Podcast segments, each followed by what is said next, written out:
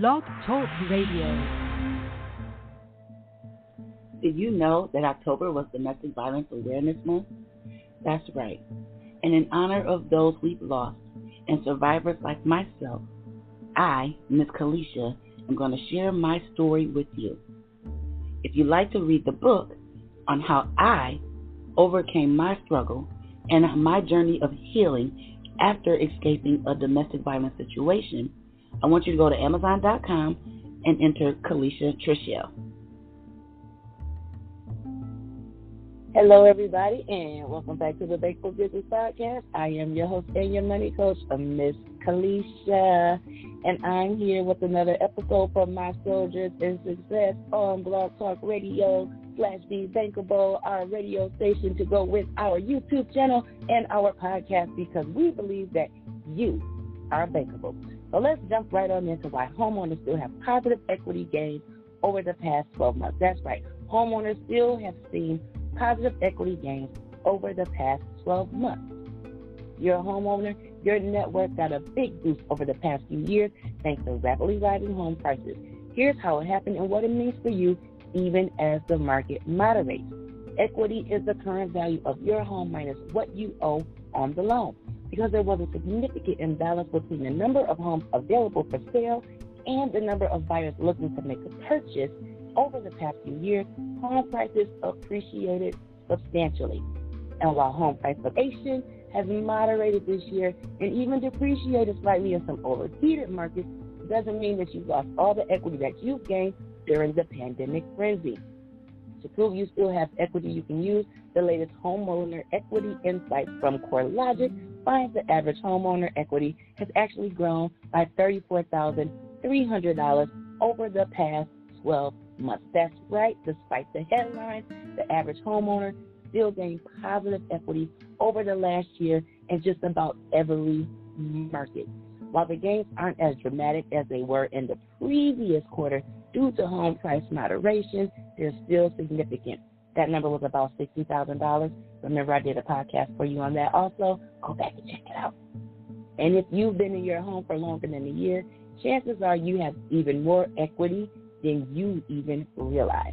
So while that's a national number, if you want to know what happened over the past year in your area, look at the map below from CoreLogic. And again, depending on how you're receiving your podcast episode, your um, radio broadcast, or if you're on the blog, there will be a graph attached that goes over these trends year over year. And this is quarter three of 2022. And again, it shows the national average of equity for home buyers was $34,300. So why is this so important right now? Well, equity helps increase your overall net worth.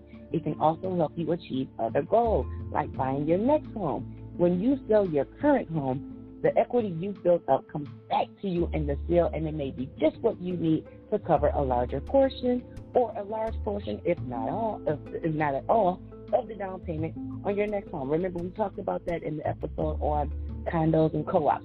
How um, you do have the ability to take the equity out of your home, and you can use that towards another future home. It is totally possible. It is totally doable depending on where you are in your financial situation and circumstances right now. That's why we encourage you to be bankable. That's why I am the go to money coach for you because here again we talk about the housing market. I can bring my expertise from the tax market. I can bring um, other industry updates to you just as being uh, a person who's been in sales and marketing for over 25 years. I have the knowledge and skills and expertise. That's why I come to you this way to bring you all the things that you need to help you be more bankable so that you are drowning out the money blocks.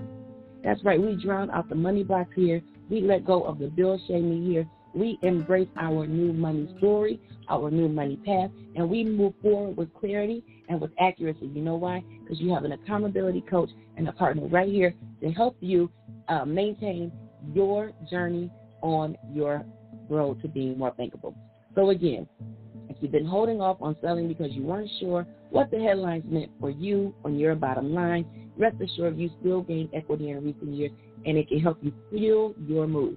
So again, the bottom line is if you're planning to make a move, the equity you've gained over time can make a big impact to find out just how much equity you have in your current home and how you can use it to fuel your next purchase. Let's connect today. Again, I am your host and money coach, Miss Kalisha. Be bold, be beautiful, be brilliant, and be bankable. We'll be next. We'll be back next time with another episode. How you can stay more bankable in today's housing market. We're going to make sure that we bring you this content every week throughout the year of January because we understand that the housing market is chaotic for some people right now, depending on what side of the coin you fall on. If you're a renter, you're being, uh, my God, my goodness, we're seeing rising rents that are equivalent to mortgages. If you're in a mortgage because of inflation, you're paying more on the mortgage because of the higher interest and inflation, things like that. We get it, and that's why I'm here for you to make sure that you are bold, beautiful, and brilliant. And thank you.